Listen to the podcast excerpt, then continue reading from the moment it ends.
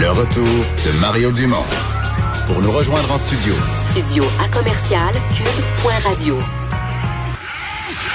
Appelez ou textez. 187 Cube Radio. 1877 827 2346. On est de retour euh, et on a parlé beaucoup euh, de comment le, virus, le coronavirus était contagieux, entre autres lorsqu'il se dépose sur des surfaces. D'ailleurs, euh, Vincent, tu te souviens quand il y a des gens de la santé publique du Japon qui étaient débarqués dans le, comment s'appelait le bateau, le Diamond Princess? Oui. 17 jours après, ils, sur certaines surfaces, ils retrouvaient encore, des, encore. des, traces du, virus qui aurait pu être, il était encore vivant, qui aurait pu être contagieux. Guy Leblanc est euh, un des actionnaires, un des fondateurs de A3 Surface, euh, euh, une compagnie qui a développé une technologie qui devient intéressante en pareil contexte. Bonjour, Monsieur Leblanc.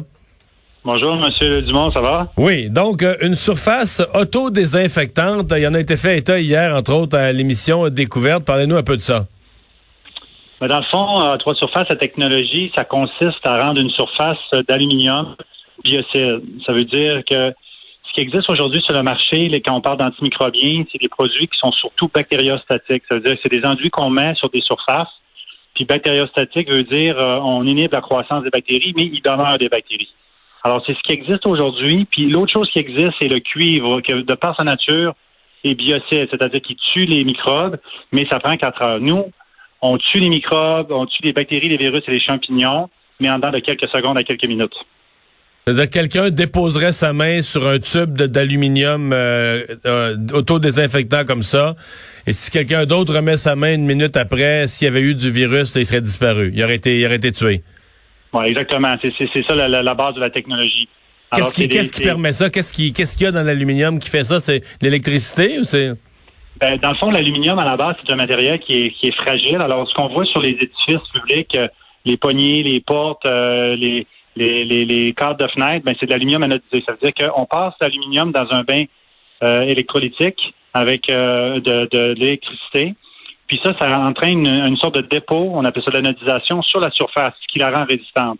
Mais l'anodisation, de par sa nature, crée des, des, des, des nanopores qu'on appelle, dans des milliards de petits trous dans une surface d'aluminium. Puis nous, la technologie, c'est que dans, dans, dans ces pores-là, on va introduire un agent biocide qui est déjà connu, qui est déjà couramment utilisé.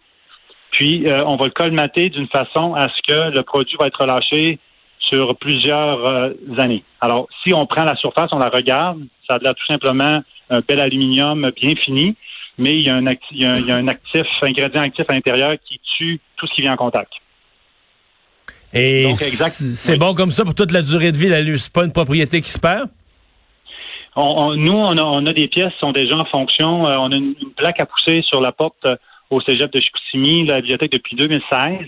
On la teste à chaque semaine, peut-être encore aussi bien euh, actif. Mais par contre, on peut, on a fait des tests pour désactiver nos, pièces, puis on est capable de les recharger avec un, produit qu'on met. Alors, on pourrait dire, mettons, après 5-10 ans, quelqu'un aurait moins d'effet, ben on pourrait tout simplement, avec un pulvérisateur, puis passer un linge, recharger les pièces. Est-ce que euh, est-ce que c'est unique? Est-ce qu'il y a des, des, des, équivalents, des comparables? Est-ce que quelqu'un cherchait un matériau semblable? Non, c'est unique au monde. D'ailleurs, nous, c'est pour ça que c'était un peu secret jusqu'au moment que ça passe à découverte, et jusqu'au moment aussi qu'on on établisse notre propriété intellectuelle, ce qui a été fait au mois de décembre. Alors, c'est suite à ça, on a une propriété intellectuelle mondiale, on est en, instance de brevet, alors ça nous protège. C'est suite à ça qu'on a, qu'on a approché Radio-Canada et Découverte puis qu'on a fait le reportage. Puis c'est pour ça qu'à partir d'aujourd'hui, on peut en parler plus. Mais c'est une technologie qui est mature, qui est prête à être commercialisée. Il nous, il nous reste juste à avoir euh, donc, les dernières confirmations Santé Canada. Donc, si une compagnie de bateaux de croisière disait, nous, on veut que toutes nos rampes d'escalier soient de cet aluminium-là, c'est pas, ce serait pensable. Ça leur réglerait ben, tout un problème parce que les bateaux de croisière, ils vont avoir tout un problème tout à l'heure. C'est plus que pensable parce que les plus euh, les plus grands au monde qui fabriquent les bateaux de croisière, c'est des Italiens puis ils nous ont déjà contactés, puis ils attendent déjà qu'on aille leur présenter ça. OK. Bon, moi, j'ai pensé au bateau de croisière comme ça vite, là, mais euh, est-ce qu'il y a d'autres utilisations? Est-ce qu'il y a d'autres, évidemment, euh, peut-être dans, le milieu de la santé, des milieux hospitaliers, mais c'est parce que c'est infini. On pense les, les, les, les, les, lits d'hôpitaux, euh, les petits bureaux à côté de la, du lit, les, les poignées de toutes sortes. Les... C'est infini comme utilisation. D'ailleurs, depuis deux ans, on avait monté un projet avec le gouvernement du Québec puis le ministère de la Santé et des Services sociaux, où on a fabriqué une chambre test à l'hôpital de Chicoutimi, ce qu'on a vu à découverte.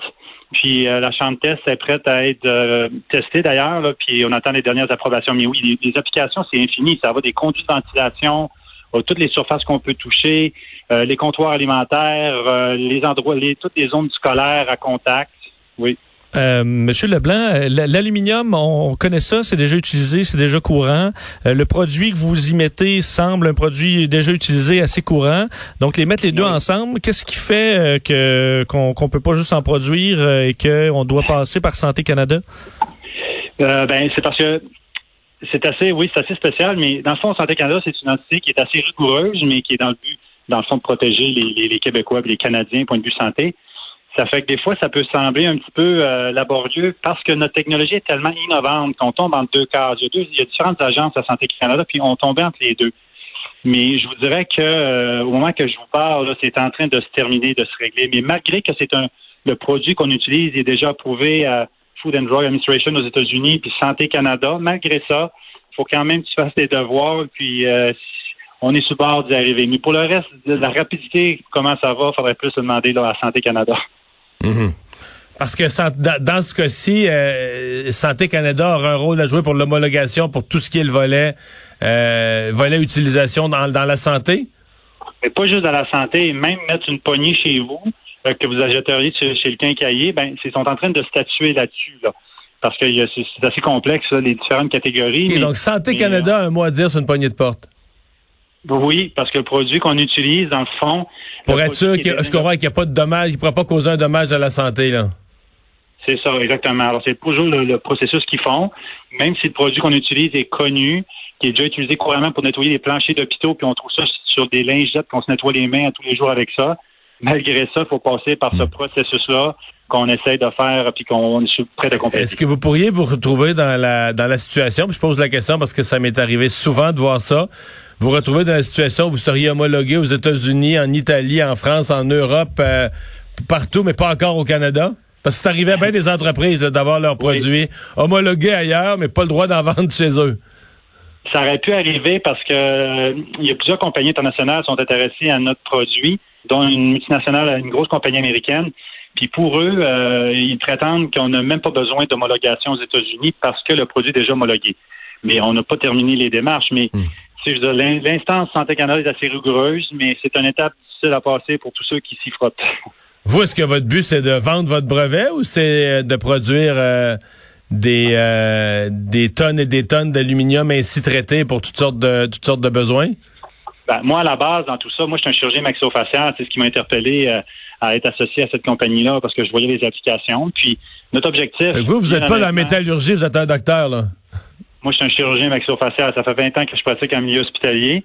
Mais quand on m'a approché il y a quelques années avec cette technologie, tout de suite, j'ai vu des applications hospitalières. Fait qu'on a développé ça, puis on a fait de nos devoirs. Mais oui, non, moi, c'est certain qu'en travaillant dans des blocs opératoires puis à l'hôpital à tous les jours, c'est certain que je vois les applications. Parce que dans le fond, aujourd'hui, le problème, avec le coronavirus, par exemple, c'est qu'est-ce qu'on fait en ce moment? On fait de la distanciation sociale parce qu'on n'a pas de vaccin et on n'a pas de médicaments.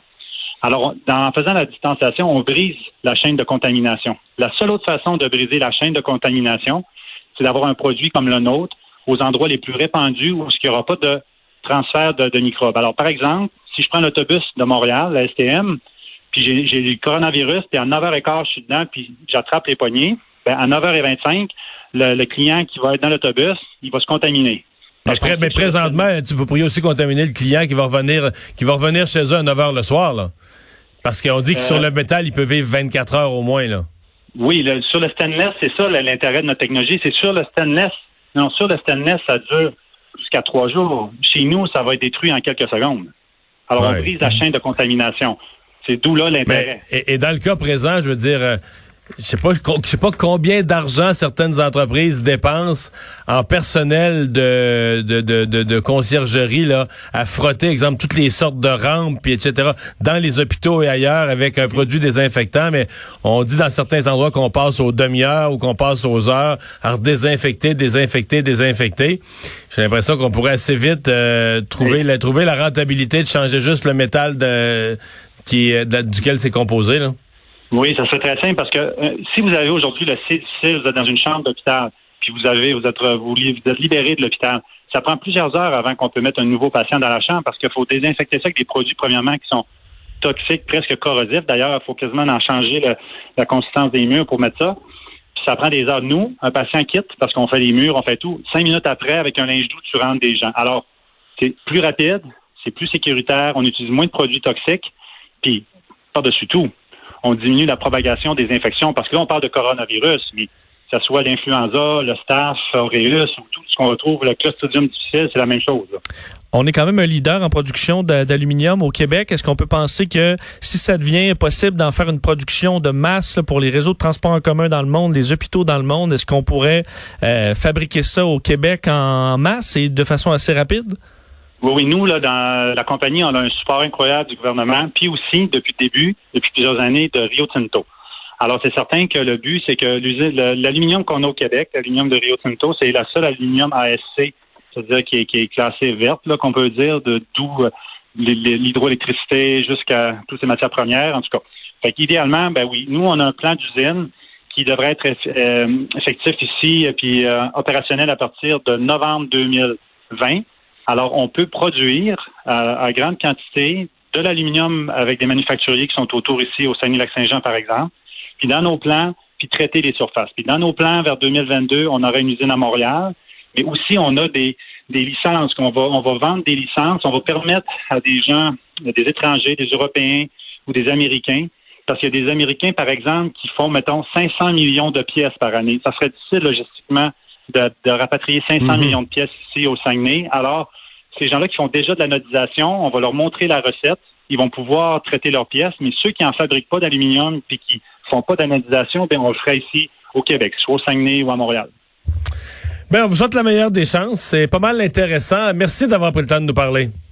Ben, je vous remercie beaucoup, Docteur Guy Leblanc, qui est un des actionnaires, un des responsables de ce projet à trois surfaces. C'est intéressant quand même. C'est plus que prometteur. Ah, on va aller à une pause. Anaïs, c'est la culture au retour.